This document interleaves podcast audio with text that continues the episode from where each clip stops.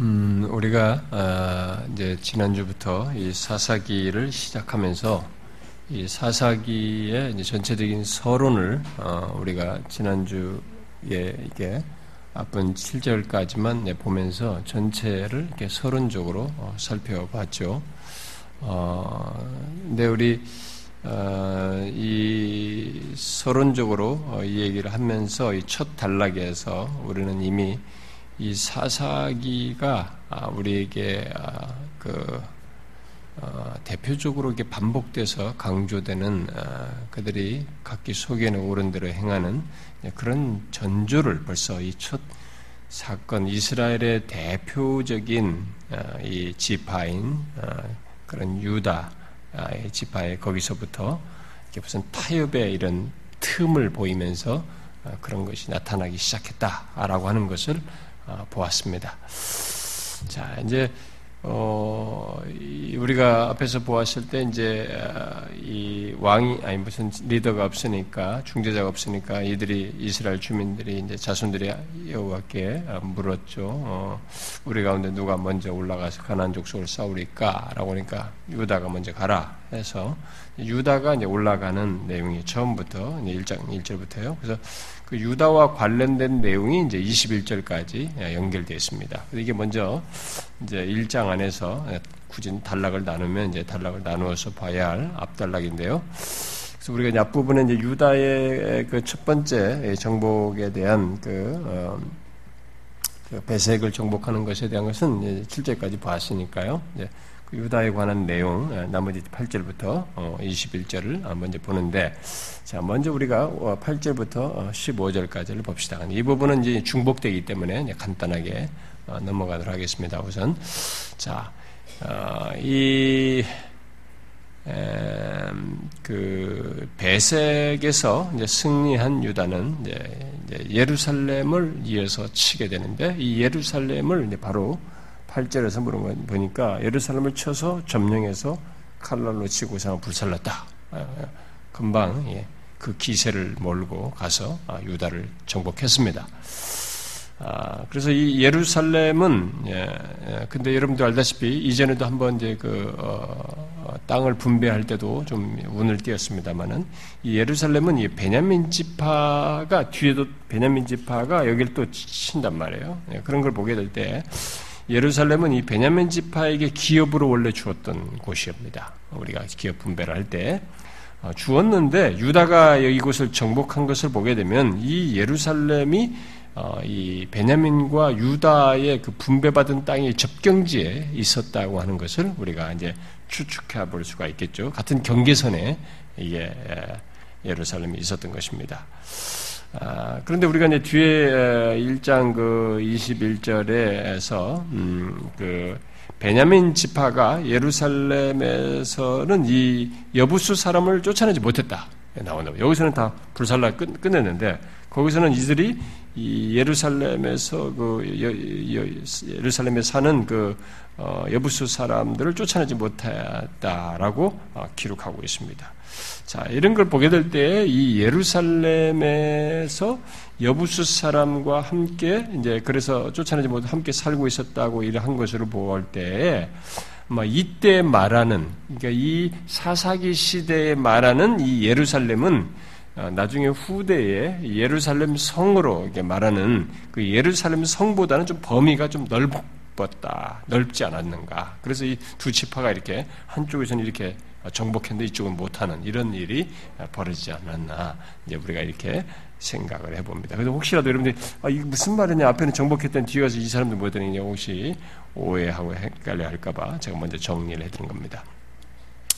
나중에 이제 후에 다윗이 예루살렘을 이제 다시 점령을 하죠. 점령을 어, 하게 되는데 여기서 이렇게 했는데도 다윗이 하는 걸 볼 때 그 유, 이, 유다의 이 예루살렘 정령, 점령은 어, 오래 가지 못했던 겁니다. 여기서 이렇게 정보를 했지만 이게 오래 가지 못하고 계속 이 예루살렘을 서로 뺏고 뺏기는 이 작업이 다윗 때까지 계속됐다는 것을 우리가 여기서 어, 볼수 있습니다. 아, 그래서 유다는 이 예루살렘 정복 후에 이제 이어서 이제 산지와 남방과 평지에 이제 가난 족속들을 이렇게 어, 정복하기 위해서 어, 싸우게 되죠. 그것이 뒤에서 나옵니다. 아, 그리고 이제 아, 헤브론, 예, 헤브론이 이제 유다 지파에 속한 땅 아닙니까? 그들의 이 자랑거리죠. 이 갈렙. 그래서 또 얘기 꺼냅니다. 이, 이 유다. 그러니까 아마 그래서 많은 사람들이 이, 이 사사기 기록자가 이게 유다 지파 사람이 아니겠느냐. 이게 상당히 유다 지파에게 이렇게 비중도 많이 두고 이게 친유다적인 그런 것을 하는 것이 아니냐, 뭐 이렇게까지 말하는 사람들이 있어요. 그래서 어쨌든 여기서 다시 나옵니다. 이 갈렙 얘기는 이미 충분히 앞에서 여호수아에서 나왔는데 다시 유다 지파에 속한 이 갈렙이 정복한 이 헤브론을 다시 거론하면서 그것을 회고하면서 여기에 다시 기록을 하고 있습니다. 이들에게는 그게 자랑거리죠. 이 뭐 막강한 이 안학자손들이 있는 거기를 갖다가 정복을 해서 이렇게 갖게 됐다 이렇게 하니까요. 자, 그리고 이제 계속되는 그 산간 지방을 이제 정복을 하는데 그 산간 지방을 정복하는 중에 이 기랴세벨로 불리우는 이 드빌을 정복하게 되는 내용이 11절에 기록되어 있습니다. 이 드빌은 어, 군사적인 요충지이기도 한다고 요충, 요충지로도 이렇게 언급이 되는데요. 아, 근데 이곳, 이곳 정복은, 아, 이 갈렙의 이 사위가 된 이 온니엘의 활락에 의해서 어, 정복하게 되죠. 아, 그런데 음, 그것이 어떻게 그렇게 됐는지에 대해서 내용이 뭐 이어져 나오는데요. 여러분이 알다시피 이 갈렙이 이미 우리가 여호수에서 봤습니다. 이 갈렙이 드빌 정복자에게 그 딸 악사를 주겠다라고 해서 예, 온니엘이 정복을 하고 악사를 아내로 맞이하는 아마 이게 가족 싸우는 서로 조카 조카로 보여지는 것이죠. 조카와 이렇게 사촌간에 결혼한 셈이 되는 것입니다. 아, 이것은 여호수아 15장에서 우리가 이미 다뤘습니다. 그래서 아, 여기서는 뭐 그냥 이 정도로 하고 어, 넘어가도록 하겠습니다. 자, 이제 뒤에 그러면 이제 16절에서 이제 21절에 여기 보니까 유다가 아, 산악지대를 이렇게 그렇게 정복을 하고 난 뒤에 또 유다 영토의 이제 남쪽 지역에 지역의 어떤 요충지라고 할 수 있는 이 아라스 아라스로 이제 향하게 되는데 여기 그 아, 그런데 이곳은 유다 지파 홀로 정복하지 않고 여기 보니까 모세의 어, 처가죠. 음? 처가 십보라의 그 족속이죠. 어, 이 어, 처가 사람들이죠. 이게 그 족속 부류들입니다. 이 겐 사람들과 함께 아, 올라가서 정복을 하게 됩니다. 여러분이 알다시피 어, 우리가 모세의 처가는 우리가 미디안 사람이다 이렇게 넓게 말하죠. 예, 미디안 사람이라고 말하는데 어, 미디안 사람이라고 그렇게 말을 넓게 말을 하기도 하고 근데 그 안에 이제 이 겐족 속은 미디안 사람들 안에 일부로 어, 일부이죠. 그래서 여기에 이제 구체적으로 겐 사람의 이제 그 미디안 족속 안에 이겐 사람을 언급을 하고 있습니다. 아, 근데 이 모세 장인이 출애굽 이후에 이스라엘을 도왔던 이런 어, 것이 있기 때문에 아, 이겐 사람들과 이들과 이 이스라엘은 참 좋은 관계를 아, 그대로도 갖고 갖고 있었죠.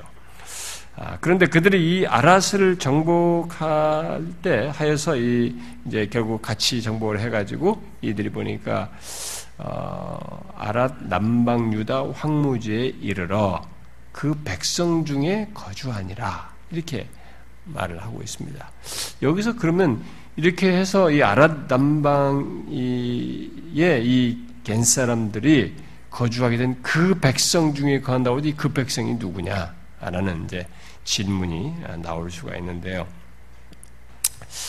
어, 정복을 한 유다 사람들 가운데 이 겐 사람들이 거주했다 그러면 뭐 별 문제가 없겠습니다만은 혹시 만일 그 지역을 정복을 하고 그 백성들을 원주민들을 진멸하진 않고 어, 어, 그곳 원주민과 함께 이겐 사람들이 거주하게 했다면 거주하게 됐다면은 어, 이 하나님께서 가난 사람들을 정복하라고 진멸하라고 한 그 일을 첫 번째 지명해서 올라가게 해서 정복하라고 시킨 이 유다부터 그것을 불순종하는 일이 되는 것입니다.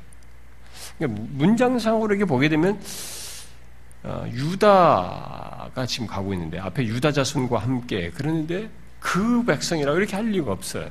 어, 그래서 후자의 가능성을 이제 많은 사람들이 비중을 두는 겁니다. 유다 백성들과 하는 게 아니라 이게 지금 그 원주민들과 겐 사람들이니까 그냥 그들과는 같이 거해도 된다라고 직접적인 혈족이 아니니까 그들과도 거해도 된다고 하면서 그 백성들과 함께 거하게 하지 않았느냐 이런 주장을 하게 되는데요. 만약 그렇다고 하면은 이 지명하에서 첫 번째로 정복을 하게는 진멸하라고 하는 이 하나님의 말씀의 명령에 불순종하게 되는 어, 처음부터 유다부터 불순종하는 케이스가 되는 것입니다.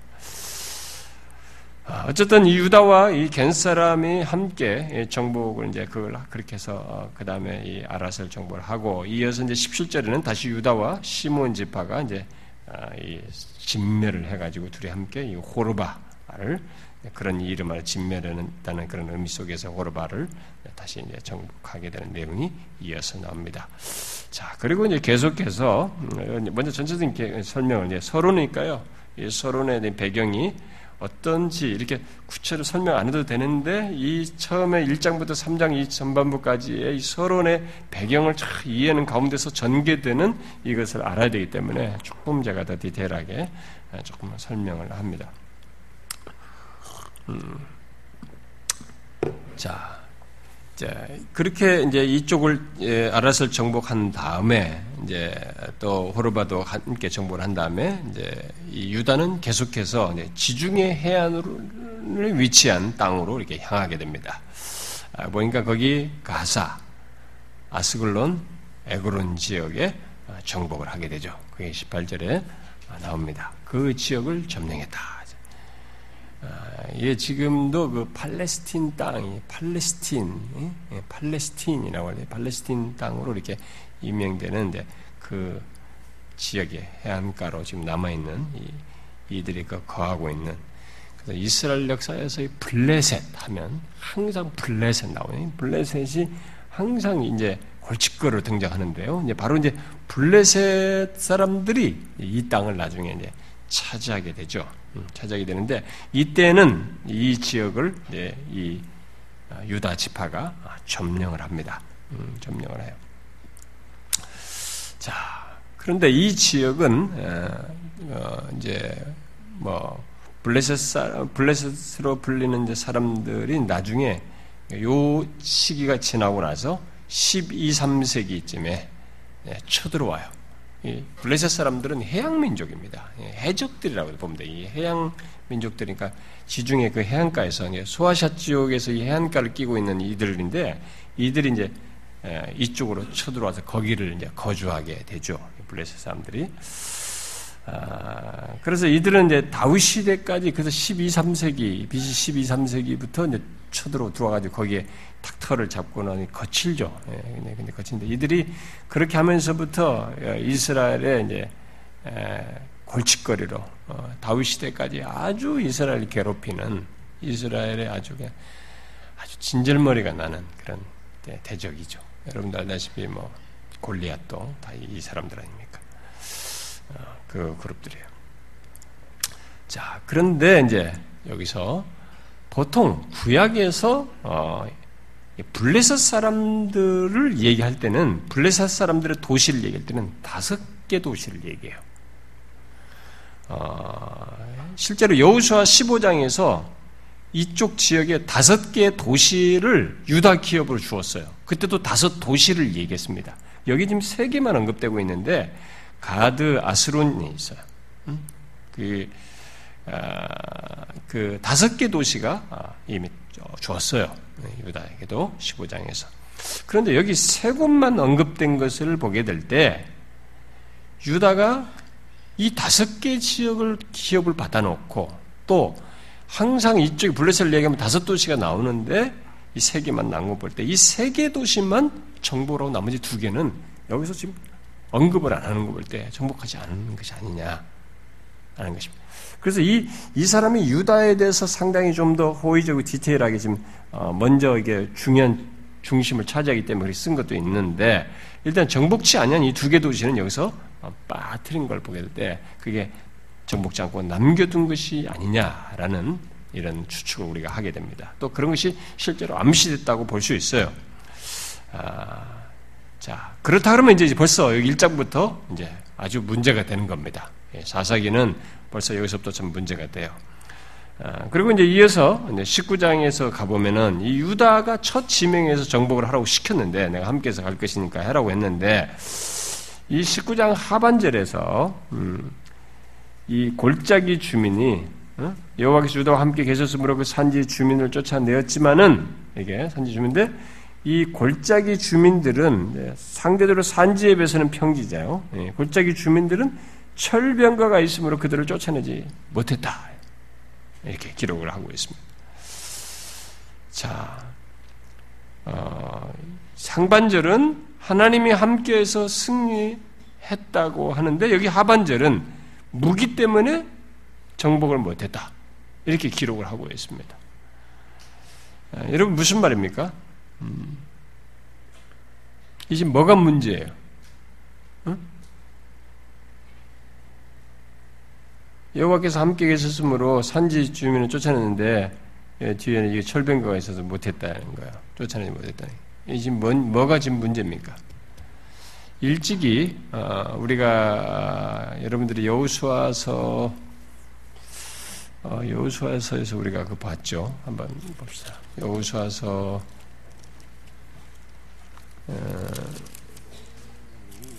17장에 여우수아 17장에서 이 문하세와 이 에브라임 지파가 여우수아에게 와가지고 기업 자기들이 기업으로 받은 땅이 좀 작다, 너무 좁다 이렇게 불만을 제기했을 때 어, 뭐라고 말했어요 여우수아가 17절 18절 한번 봅시다. 17절 18절 읽어봐요 시작. 여호수아가 다시 요셉의 족속 곧 에브라임과 문하세에게 말하 이르되 너는 큰 민족이요 큰 권능이 있으니 한 분깃만 가질 것이 아니라 그 산지도 내 것이 되리니 비록 삼림이라도 내가 개척하라 그 끝까지 내 것이 되리라 가난 족속이 비록 철병거를 가졌고 강할지라도 네가 능히 그를 쫓아내리라 하였다. 이때 야 철병거가 있어도 하나님이 너희들 함께 하셔서 얼마든지 할 수 있다 이게 좁다고 하지 말고 정복해서 가져라. 이렇게 얘기를 했단 말이에요. 응? 자, 이런 얘기를 한 걸 보면은 지금 이 구절은 지금 뭐가 안 맞는 거예요. 그렇죠? 음, 이, 가난 사람들이, 그러니까 하나님이 함께 하시면 가난 사람 무기도 문제가 되지 않는다는 것이 문하세와 에브람 지파에게 말을 한 것이에요. 그런데 이들이 지금 골짜기 주민이 철병거했다고 해서 정복을 못했다라고 이렇게 말하는 것은 이 정복하지 못한 것이 무기 때문이 아니라 이유가 다른 이유죠? 다른 이유예요. 무기는 이들이 볼 때 지금 일단은 아 정복하기 어렵네. 정복하기가 너무 힘들겠다. 당시의 철기 문화는 심지어 역사가들 고각자들은 지금 이 시기 너무 빠르다는 거예요. 이거 나중에 뒷세대 뭐 어? 10세기 이후 BC 10세기 8세기 이때나 들어올 가난 땅에 들어올 이게 너무 빠르다 이게. 근데 이미 있었다는 거예요. 그러니까 굉장히 선진한 거죠. 어? 선진 이전 무기를 가지고 있는 우리가 뭐 예를 들어서 어, 우리가 막 활 쏘고 있을 때 조총 가지고 들어온 거랑 똑같은 거예요. 일본 사람들이. 어? 그러니까 이게 벌써 야, 이거 게임도 안 되겠다 이런 셈이 된 거죠. 그래서 외면상으로는 야, 아무리 해도 저건 안 되겠다. 이런 조건이지만 우리가 이미 여리고를 무너뜨린 걸 봤잖아. 여리고를 무슨 무기로 거기를 점령해서 이기냐 이거야. 하나님이 함께 하셔서 이긴 거잖아요. 그러니까 지금 문제는 여기서 이 사사기의 처음 소두에서부터 사사기 기록자가 우리에게 말해주는 게 뭐예요? 그리고 이미 에브라임과 문하사에게 말했던 사례를 통해서 볼 때 철기가 있어도 해라 이렇게 말을 한 거 볼때 지금 뭐가 문제라는 겁니까 처음부터? 이들은 현실을 보고 좀 무서웠어요. 하지 않은 것입니다. 어? 그러니까 이게 무기의 문제가 아니고 군사력의 문제가 아니라 무엇의 문제예요? 신앙심의 문제였어요. 하나님에 대한 신뢰의 문제였어요. 하나님과의 관계 틈이 생겼다는 것을 여기서 지금 처음부터 보여주고 있는 것입니다.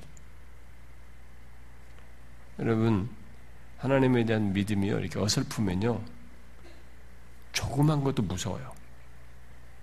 갈렙 봐요. 85세가 뭐 너무 이렇게도 야, 이 안학자손 누가 보기만 해도 우리 그 메뚜기다 했던데 야, 되는 거예요. 하나님 믿고. 근데 하나님에 대한 신뢰가 깨져버리면 신자는요 메뚜기가 돼버려요. 조금만 누가 말해도 무서워가 툭 움츠러든다.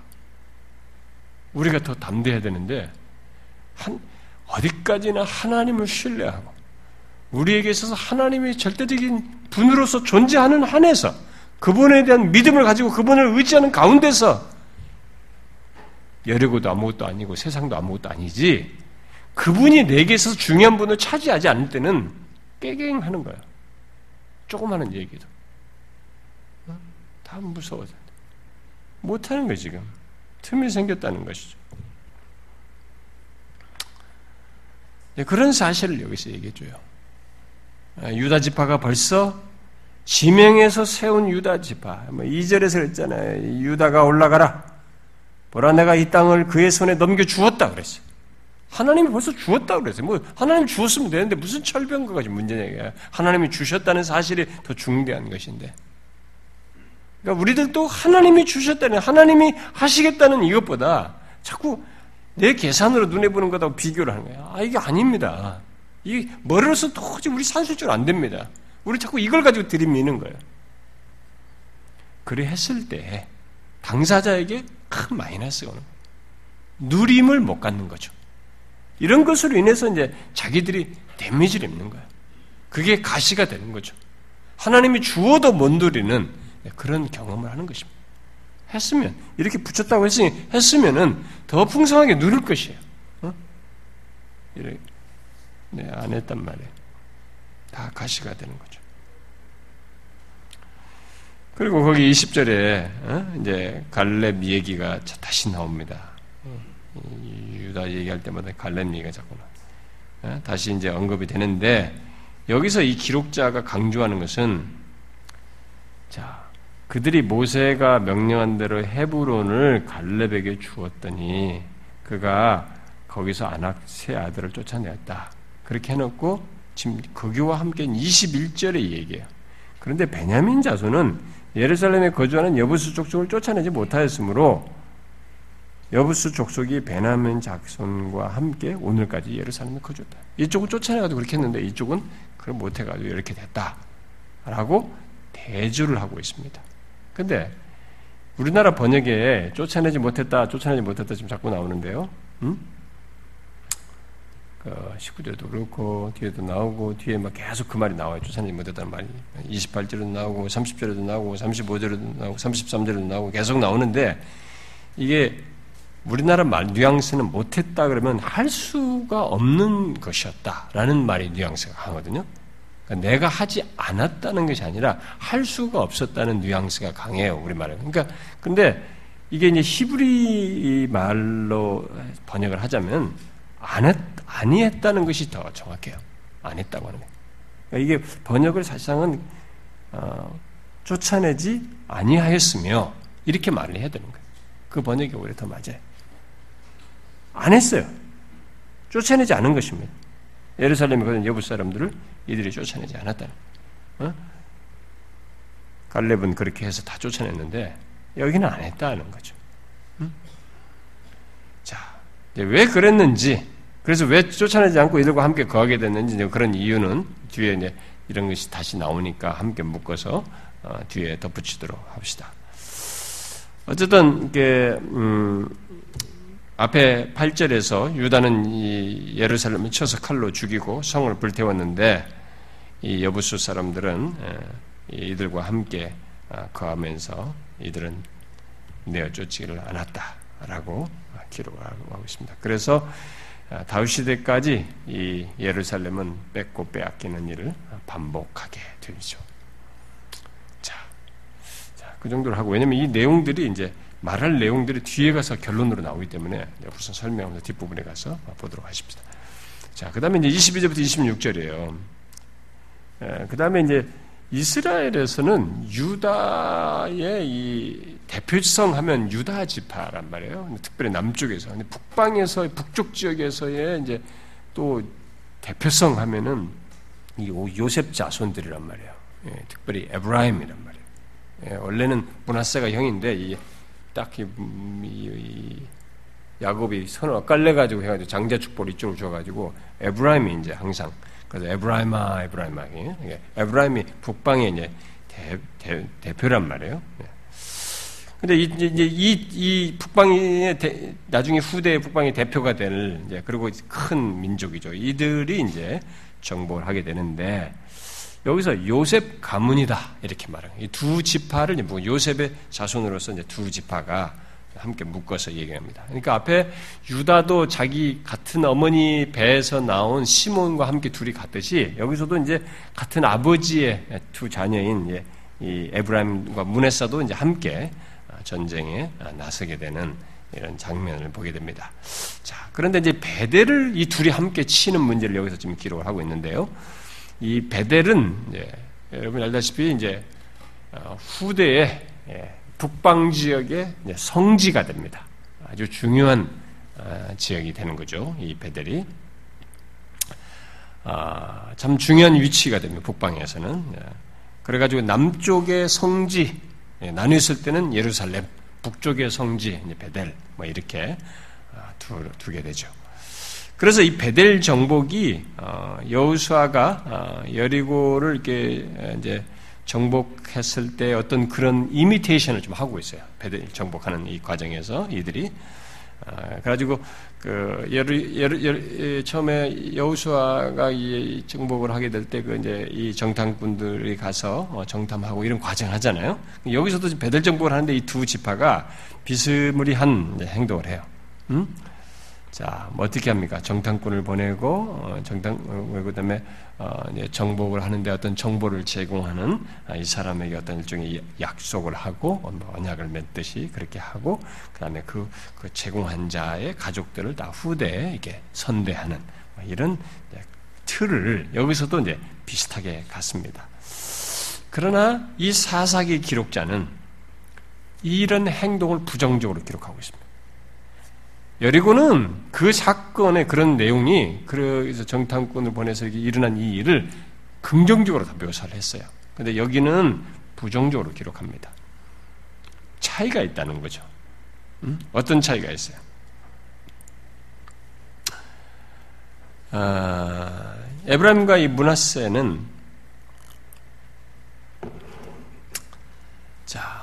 그 이 베델이라고 하는 성읍에서 이제 나오는 사람에게 성을 들어가는 입구를 가르쳐 주면 선대하겠다.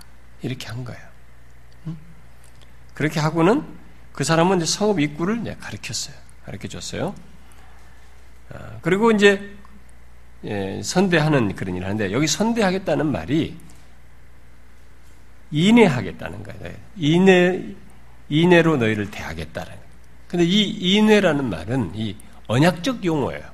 흔히 그들이 굉장히 계약을 맺을 때 약속을 중대하게 지키겠다. 그래서 하나님과 언약을 맺을 때도 그런 언약 단어를 쓰고 자신들이 이렇게 어떤 약속을 중요하게 지키겠다고 약속을 할 때 계약을 맺을 때 쓰는 그런 용어란 말이에요. 그러니까 아, 이 아주 신실하게 행동하겠다라고 하는 그런 취지로 이런 용어를 써서 이인해를 인해로 대하겠다라고 한 거예요. 그리고 이 표현은 라합에게 했던 말을 연상시키는 말, 연상시키는 것입니다. 그것을 또 이 기록자는 상기시켜요. 자, 그러나 여기는 라합이 했던 것과 다른 것입니다. 어떻게 달라요? 여러분이 알다시피 라합은 먼저 여호와께 대한 신앙을 고백했어요. 믿음을 가지고 있어요. 기생라합이 믿음으로 11, 11장에도 나오는데 응? 믿음의 그 내용 속에 거론되는데 여호와께 대한 신앙을 고백을 했고 정탐꾼들이 그들 그와 라합과 언약을 맺은 것도 어쩔 수 없는 상황이었어요. 뭐 자기들이 나서서 언약 맺을게 이렇게 하지 않았어요. 응? 그 다른 길이 없었어요. 그런 조건 안에서 어쩔 수 없는 조건에서 그렇게 했어요. 아, 그런데 이, 에, 여기는 단순히 이 성읍으로 들어가는 길을 알아내기 위해서 뭐 그런 조건도 없어요. 그냥 그런 거 알아내기 위해서 뭐 크게 자기들이 노력해도 될 정도의 분량 이런 것에 대해서 어, 그러니까 어설픈 이미테이션 하는 거예요. 우리가 이것을 잘 여기서 생각을 해봐야 돼요. 어, 그 성, 성 안으로 들어가는 길을 알아내기 위해서 먼저 자기들이 먼저 그런 제안을 하고 하고 또 어, 이, 이, 뭐 이 사람이 신앙 고백한 것도 아닌데 어, 자기들이 그런 제안을 하고 어, 이, 그걸 지키는 이런 수순을 밟게 됩니다. 자, 어, 그래서 실제로 이제 어, 가난 이, 여기를 정복을 하게 되죠. 음. 어, 하나님은 가난 사람을 진멸하라고 했어요. 어, 이런 수순이 사실 여기서 지금 신앙 고백도 아니고 자기들이 하는 것에서 전혀 안 맞아요. 하나님의 명령을 순종하는 것과 관련해서 배경상으로 안 맞습니다. 그런데 이런 식으로 이런 일을 처리를 하고 어? 결국 이제 배대를 정복을 해요.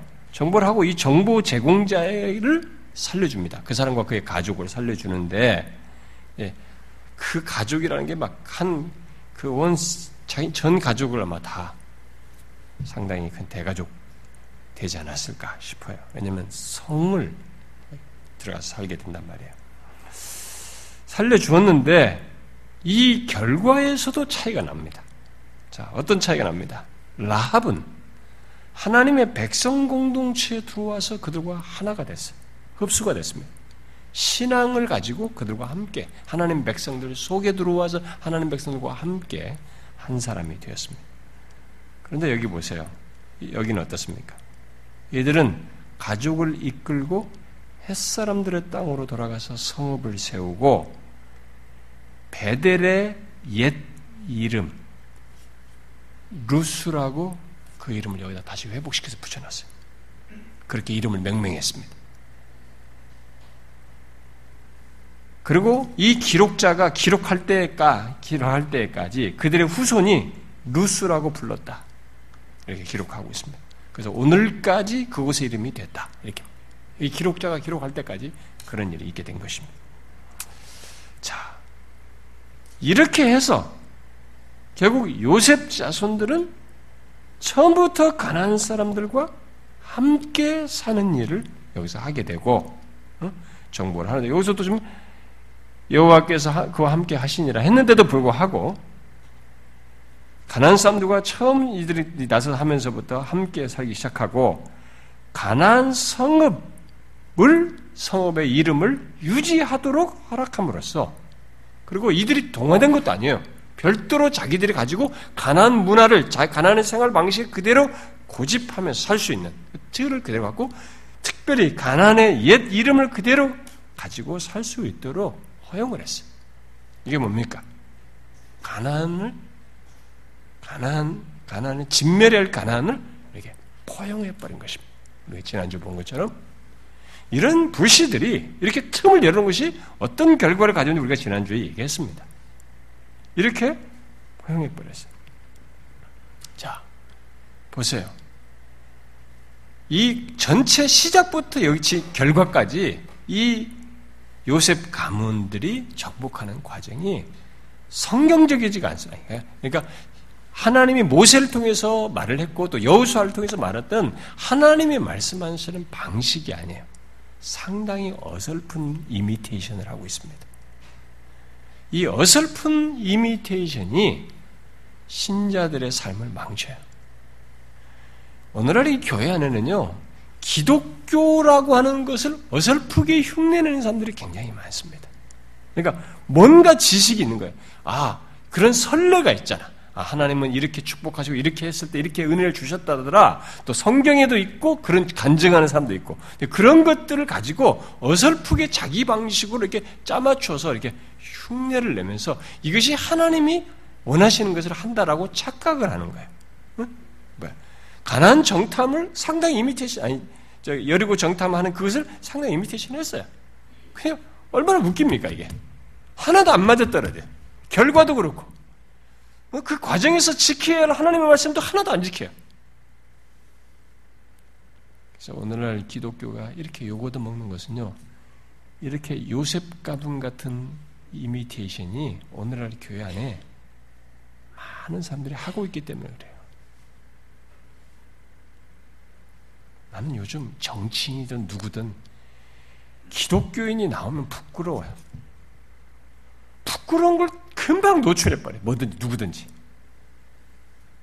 다 어디서 나왔느냐. 이 어설픈 이미테이션이에요. 어? 복음의 중심을 가지고 삶의 변화가 되지 않고 자신의 중심에 두렵고 떨림으로 구원을 이루는 또 그럴 수밖에 없는 하나님에 대한 경외심이 그들에게 생생하게 있지 않아서 그래요. 하나님에 대한 그냥 어설픈 신앙 모망이죠. 응? 그것은요, 우리들이 같이 신앙생활 하면서도 볼 수 있습니다. 이 사람이 어설픈 이 요셉 가문처럼 어설픈 이미테이션을 하고 있는지 진짜로 예수를 알고 변화된 사람인지 그래서 하나님을 경외하며 두렵고 떨림으로 구원을 이루고 있는지 아니면 지금 그저 흉내의 껍데기를 가지고 자기 나름대로 뭔가 생각한 게 있어요. 나름대로 교회에서 배운 것이 있습니다. 심지어 구원이라는 진리조차도 이렇게 이렇게 짜맞추어 가지고 그걸 딱 가지고 있어요. 착각하는 거예요. 착각하는 걸 어디서 알 수 있냐면 이미테이션이야 이게. 결론이 다르다고요, 결론이. 어? 진멸해야 되는 게 말이. 이렇게 하면 안 되는 것이에요. 그러니까 이 딱 루스를 고집하잖아요. 어? 가난 문화를 그대로 정착하되잖아요. 이것이 자기 경내에서 이들에게 얼마나 그 가난 땅을 망, 망가뜨리는 요인이 됩니까? 결과가 그렇단 말이에요. 그래서 오늘날 우리들이 이 어설픈 이미테이션 하는 신자들, 교회 다니 교인들, 교인들이 예, 기독교를 욕먹게 할 뿐만 아니라 결국 자기 자신도 이런 모습을 드러내요. 어? 이런 모습. 결과가 변화가 안 된 모습을 드러내는 거죠. 이게 어떤 결과를 가져올지 다 각각 지파별로 알아서 하기 때문에 이게 좀 무섭게 하고 하는 거예요. 서로를 다 망가뜨리는 일이 되는 거지. 우리는 잊지 말아야 됩니다. 성경의 지식과 어떤 것들을 여러분들이 알고 있는 것이 그것을 대충 여러분들이 짜맞춰가지고 대충 하면서 아 나는 했다라고 위안 삼으면 안 됩니다. 우리가 이미 창세기부터 쭉 배웠고 어, 신명기와 여호수아를 통해서 배웠다시피 하나님의 말씀은 선명해요.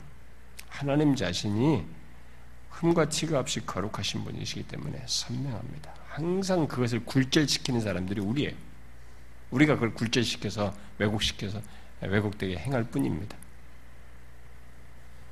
이렇게 어설프게 이미테이션 하면 안 됩니다. 예수를 이렇게 믿으면 안 됩니다, 여러분. 하나님의 말씀 그대로 처음부터 스타트할 때부터 그래야 돼요. 진멸해라. 그들이 있으면 너희들이 망가진다. 여호와에 대한 신앙을 너희들이 못 갖는다. 지켜내. 그러니까 처음부터 틀어지는 거지. 이길 가는 건 뭘 물어 그런 걸. 입구를 못 물어요.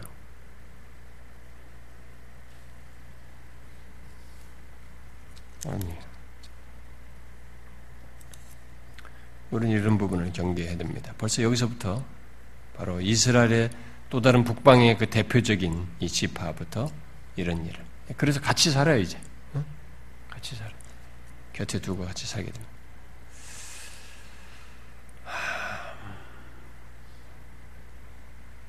그래가지고 여기, 음, 이들이 어, 이제 이런 불순종을 통해서 어떤 결과가 가져다 오는지 뒤에 그 다음 단락에서도 그, 그런 그, 그들 이런 것으로 실패에 대한 내용이 다음 단락에서 나옵니다. 어, 그런데 여기 어, 하나님은 어, 이 요셉 자손의 22절에도 예, 본 것처럼 유다에게 함께 했듯이 이들 자손과도 이들의 자손의 정복에도 함께 하셨습니다. 그 말은 뭐냐? 승리를 보장하셨다는 거예요. 하나님이 함께하면 승리하게 이제 하나님이 같이 계시는데 승리 못할 무엇은 없는 거거든요. 하나님이 함께한다 이 말은 승리하게 하겠다는 거예요. 그 정복할 땅을 정복하게 하시겠다는 것이라면. 근데 이렇게 함으로써 처음부터 이들은 하나님의 말씀을 거스르면서 승리 보장을 못 받아야지. 그래서 뒤에 나와요, 이제. 정복을 못해. 응? 뻔한 것도 정복 못해. 보장을 못하고 나머지 지역에서 이제 그 가난 사람들을 내쫓지 못하는 그런 일이 발생됩니다. 자, 그런 내용들이 이제 27절부터 다른 나머지 지파에 대한 예, 예, 내용이 정리해서 36절까지 나오는데요. 자, 북쪽 지파들이 이제 쫓아내지 못한 예, 그런 아, 가난 사람들 어, 성읍들이 쭉 나옵니다.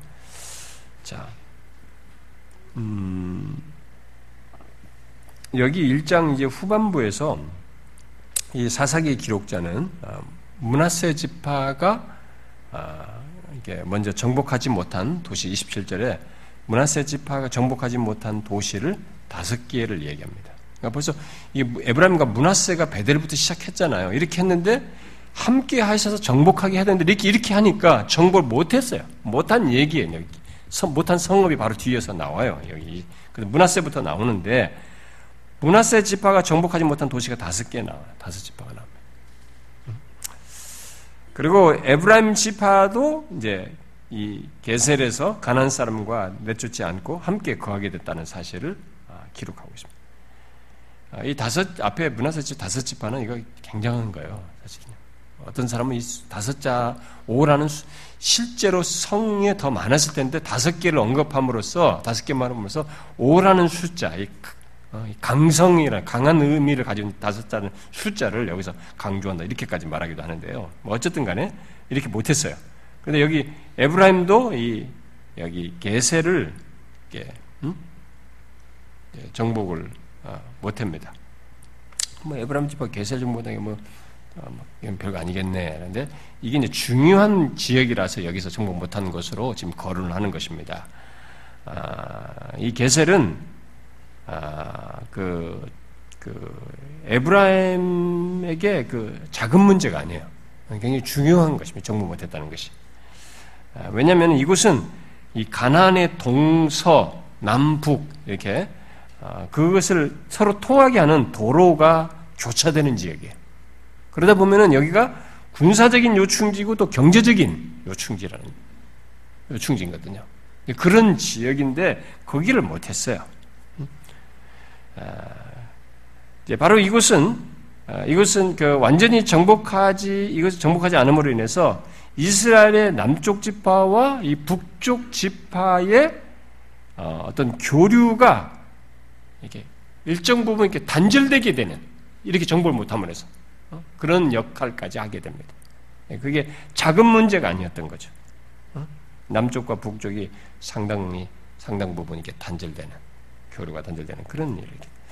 그래서 이 게셀에 거한 이 가난 사람들이 언제 쫓겨나냐면요. 솔로몬 시대에 가서 쫓겨납니다. 이렇게 놔둬가지고. 자, 또 그 다음에 이제 이 북쪽 지파 중에 이, 어, 아, 이 북쪽 지파의 이제 그 유력한 두 지파, 문하세와 에브라임이 가난 사람을 진멸하지 않게 되자 이렇게 하자 나머지 지파들은 그들에 따라서 어, 이런 선례를 따라서 자기들도 정복을 하지 않고 제거하지 않는 이런 일들을 이어서 하게 돼. 그래서 그들과 함께 사는 길을 택하게 됩니다. 봐, 축축축 무너지는 거야 이렇게. 아주 적은 것이 작은 구멍이 축축축 무너진 장면. 나머지 지파들이 이제 이에서 나오죠. 어? 스볼론 지파는 여기 뭐 어, 기드론, 나할룰 뭐 이렇게 음, 내쫓지 않았다. 대신 그들에게 노역을 하게 했다. 종으로 삼아 하게 했다. 뭐 이렇게 나옵니다.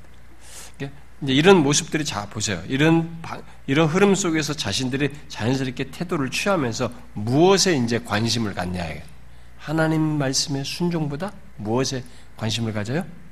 경제성에 관심을 갖는 것입니다. 응? 하나님 순종보다. 아, 이게 이제, 이제 우리는 여기서 이들의 계산이 과연 맞느냐 생각을 해봐야 됩니다. 응? 이런 이들의 이런 판단과 계산이 과연 옳을까? 우리가 생각을 해봐야죠. 어쨌든 그런 태도를 취합니다. 그리고 아셀 지파는 일곱 개의 성읍을 쫓아내지 않다는 앞에는 다섯 개였는데 여기는 일곱 개, 예, 더 늘어난 거죠. 그래서 결국 그들과 함께 예, 살게 됐다. 어, 그러면 이 여러분이 알때 보세요. 아셀 지파가 있는데 일곱 지파가 일곱 성읍이 듬성듬성 그 지파 안에 지파 땅 안에 일곱 개 성읍이 듬성듬성이 있어요. 정복하지 않은 땅이. 그럼 어떤 일이 벌어지겠어요? 이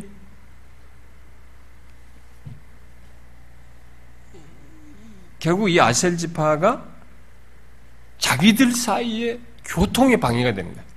하나로 이렇게 한 지파로서의 연합체를 갖는데 방해가 되는 가운데 듬성듬성 같이 떨어져 있어가지고. 그래서 자기 아셀 지파를 나누게 하고 서로를 단절시키는 효과를. 아니, 자기들끼리 잘 이렇게 한 지파로서 복을 누려야 되는데 하나님 말씀 순종하지 않고 이렇게 이방인을 이렇게 진멸하고 놔두니까 이들이 한 일이 뭐냐면 자기들 우리들을 못 누르도록 다 갈라놔 버린 거예요. 단절시켜놔. 그런 가시 역할을 하게 됩니다. 음. 그 다음에 이제 납달리는 뒤에 보니까 33절에 베세메스와 벳 아낫 사람들을 내쫓지 않고 어, 노역을 시켰다. 이렇게 기록합니다. 자, 그런데 이 두 도시가 이제 의미가 있는 것입니다. 여기 베세메스는 태양 또는 태양신의 집이라는 뜻이에요. 음? 그리고 벳 아낫은 아낫의 집이라는 뜻인데 아낫이 누구냐면 아낫은 가나안의 가나안의 다산 풍요 이런 거잖아요. 근데 이 바로 다산 종교의 중요한 여신이었어요. 가나안에 오랫동안. 그래서 바알 바알의 아내요 뭐 또는 여인 연인이었다 하고 이렇게 아, 묘사되기도 합니다. 그러니까 바로 그렇다면 뭐예요? 이런 가난 종교의 중심지 사람들을 진멸하지 않고 놔뒀다는 것입니다. 그러면 이들이 가지고 있는 종교 우상 숭배가 퍼지겠죠. 하나님이 이거 걱정하고 이거 생각하고 진멸하라 한 거든. 이 세상에 하나님 외에는 참신이 없고 나머지 다 만든 것이고 인간들이 꾸며낸 것이란 말이에요. 가짜란 말이에요. 그런데 그것을 허용을 해버리면 인간은 이상스럽게 하나님과 다른 신이 대립하게 되면 이상하게 여기에 딱 마음을 쓰면은 하나님은 거예요. 사람의 마음에 신의 정복자는 하나이거든요. 내가 둘을 둔다 할지라도 실제상으로는 그런 효과가 나타난단 말이에요. 그래서 안 된다 한 것이란 나 외에 다른 신 성비지 말라 이렇게 한 것인데 바로 이런 종교적인 중심지의 사람들을 살려놓은 거예요. 노역을 시키. 그래서 예, 이들과 함께 거하게 된 것이죠. 자, 살려서 뭐 어떤 거 기대하는 거야? 노역, 경제성의 효과를 얻는 것이. 그러니까 하나님 신앙은 개의치 않고 오직 경제성만을 생각하는. 그렇게 생각해야 될 때 결국 이들은 어떻게 돼요? 점점 더 하나님부터 멀어지게 될 것이고 저들이 저들의 것 가난화가 더 촉진되겠죠. 음? 그런 중요한 역할을 하는 그 두 성읍 사람들을 살려놨어요. 그런 걸 잘 할 수 있는 그 두 성읍 사람을 살려놔 버렸어요. 불순종의 이 여파가 어떨 것인지 이제 지금부터 계속 추측을 해볼 수가 있는 거죠. 그래서 여러분 사사기가 뒤에까지가 보면 막 진짜 엉망이거든요. 아, 이럴 수 있나 싶어요. 그런 사건들이 이런 배경 속에서 진짜 막 각자 자기 마음대로 여러분 이 세상이요, 딱 통제가 딱 풀어지고 각자 자기 마음대로 놔두면 이거 정말 무섭습니다. 우리가 법이 있고 통, 통제가 되니까 그렇죠. 이게 딱 다 안 돼 보면은 여러분 어디 무슨 폭동이 나면 막 유리 깨고 막 전자 부품 뭐다 가져가 버리잖아요. 그 나라가 지금 통제를 하는데도 잠시 거기에서 통제가 안 이루어지니까 막 사람들이 막 유리 깨가지고 다 부셔버려. 미국에서도 그렇잖아요. 우리 한인 폭동이 일어났을 때도 그렇고 다 가져가 버리잖아요. 인간은 그래 버려요. 여기가 결국 사사기가 그런 현상을 뒤에 가서 쭉 보여. 진짜 자기 마음대로. 그러니까 그랬을 때 인간이 어디까지 보여줄 수 있나, 얼마나 극단적인가라는 것을 잘 보여주는 것이죠. 자, 그런데 여기서 이런 이제 이스라엘의 실패에 대한 쭉 기록 속에 더 이제 절정이 이른 건 뭐냐면 단지파예요. 응? 여기 단지파가 34절에 나오는데 아, 이들은 여우수아에게 받은 땅이 그 중간에 지파들 사이 끼어 있는 것을 불편하게 생각해가지고 어 그걸 그것을 그 땅을 정복하지 않고 북으로 갔단 말이에요. 북으로 갔는데 그 북으로 가서 어디를 가든 간에 이들은 이제 하나님이 정복하라고 주신 거그 정복해서 주인으로서 여기서 살아야 되는데 오히려 쫓겨요. 이 아모리 사람이 아모리 사람이 가난한 사람들이죠. 이 아모리 사람들이 쫓겨가지고 산지로 몰아내버린 거죠. 그러니까 불편한 대로 살기 불편한 대로 내몰린 겁니다. 가지고 골짜기에 내려오지를 용납하지 못하는 밑으로. 그, 그, 이게 가난 정복의 이제 극단이에요. 가난한 하나님께서 이들에게 기업으로 주어 정복하라고 했는데 오히려 그래서 너희들의 밥으로 줬는데 저들이 오히려 이제 쫓아내는 가장 극단의 모습을 이건 그냥 있는 사건이 아니고 지금 하나님이 역사를 진행해 오시면서 이들에게 기업으로 주어서 가난을 정착해 하셨다고 하는 이 하나님의 허락과 인도라는 차원에서 그런 하나님의 이들에게 주신 이 기업의 역사 차원에서 놓고 볼 때 이 행동은 완전히 적반하장이 돼버린 거죠. 이스라엘이 경험해서는 안 되는 경험을 하게 된 거예요, 지금. 그래서 여러분, 하나님께서 이 세상에 주, 주, 이 무대의 주인으로 하나님 백성을 뒀는데 하나님의 백성이 하나님 백성답지 못하고 하나님을 의지하지 않으면요, 우리가 더 이게 객이 돼요. 힘을 못 쓰는 사람이 되는 거. 쫓겨다니는 거지. 하나님을 모르는 자가 이 세상의 주인인 것처럼 맹세하면서 우리를 하대하고 말이죠. 짓밟는다고. 정복하는 게 정복당하는 거지. 뭐 물리적 정복이 아니라 마음의 정복을 당하는 거죠. 힘을 못 쓰는 거예요. 여기서 지금 그랬습니다. 아주 안 좋은 장면이 이게 다 불순종 속에서 생겨나는 것이죠. 이 단지파를 산지로 내몰았던 이 아모리 사람들이 이제 요셉 후손들에 의해서 어, 정복된다는 내용이 뒤에서 나오죠. 음? 35절에 요셉 가문의 힘으로 이들이 정복해. 근데 문제는 진멸한 게 아니에요. 정복해가지고 노역으로 쓰는 거죠. 경제성. 이게 여러분 자기들이 할 일이 많잖아요. 이 가나안 땅에서의 농사 짓고 해야 될 것도 막 이제 자기들은 터득해야 되고 배워야 되는 거잖아. 유용 가치가 있잖아. 자기들보다 먼저 여기서 계속 농사 지어봤지. 자기는 농사 지어보질 않았거든 이 사람들은. 농사 다 지어봤지 이런 거 할 줄 알지 여기 생활하니까 여러 가지로 써먹을 유용성이 있단 말이에요. 그러니까 정, 죽이질 않고 정복해서 다 그렇게 써먹는. 그러니까 우리의 신앙의 여정을 경제 논리로 하기 시작하면은요. 하나님과 처음에 출발 비슷한 것도 이렇게 끝으로 가요. 하나님 믿는 것은 경제 논리를 하는 게 아닙니다. 경제를 모든 걸 주장하시고 허락하시는 하나님 안에서의 모든 것을 이해하고 살려고 해야지 거기서 하나님 안에서 모든 걸 얻어서 살려고 해야지 하나님 따로 경제 따로 따로 생각하면서 이렇게 맞상대를 놓게 되면 우리는 다른 길을 가게 돼 있어요. 여기들이 지금 보세요, 이게.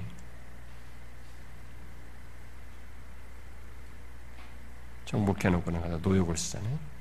그러니까 신앙적인 순종보다 경제적 이익을 더 생각한 것이죠. 그래야 해서 36절에 어떤 일이 벌어집니까? 응?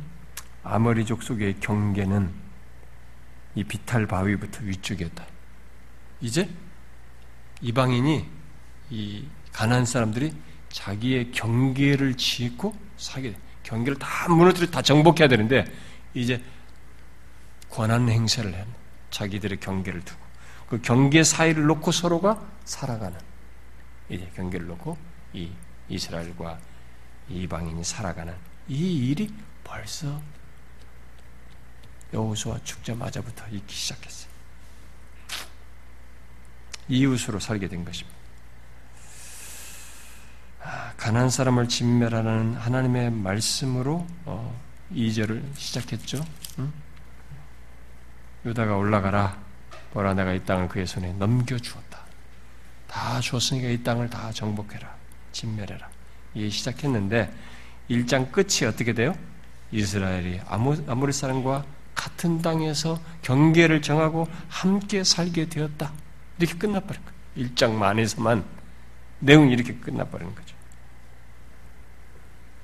이것이 어떤 결과를 가져오는지는 이미 하나님께서 충분히 말씀하셨습니다. 이들은 경험하는 것만 남아있어요. 그러나 문제는 이때 당시에는 하나님이 말씀하신 그것이 이렇게 했을 때 어떻게 될 거라고 하는 말씀이 이들에게는 아직 안 다가오는 거야. 지금. 이들에게는 그게 아직 현실감이 없는 거예요. 이게 눈에 보이는 금방 당장의 현실감에 유익이 있는 거거든요. 이들의 도움이. 분명히 하나님은 말했어요. 이렇게 했을 때 너희들이 어떤 결과를 가져올 것인지 들었고 알았어요. 근데 들어서 알매도 불구하고 그 길을 택하지 않고 다른 길을 택했어요. 그들을 허용했어요. 보이지 않는 하나님보다 눈에 보이는 유익과 그리고 유익을 택하고 힘들지 않는 순종을 적당한 타협, 모방성의 타협, 그런 힘들지 않는 순종을 하고 적당한 순종을 택하였습니다.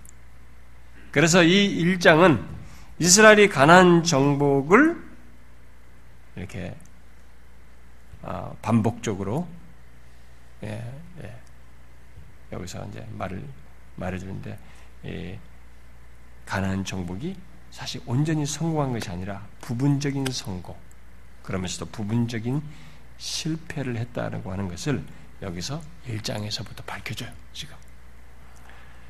아, 그래서 이스라엘 역사는 주님이 말씀한 대로 가난 사람들을 다 진멸한 가운데서 그 땅을 차지하는 것으로 시작해야 하지만 그런 정복을 하지 못했다.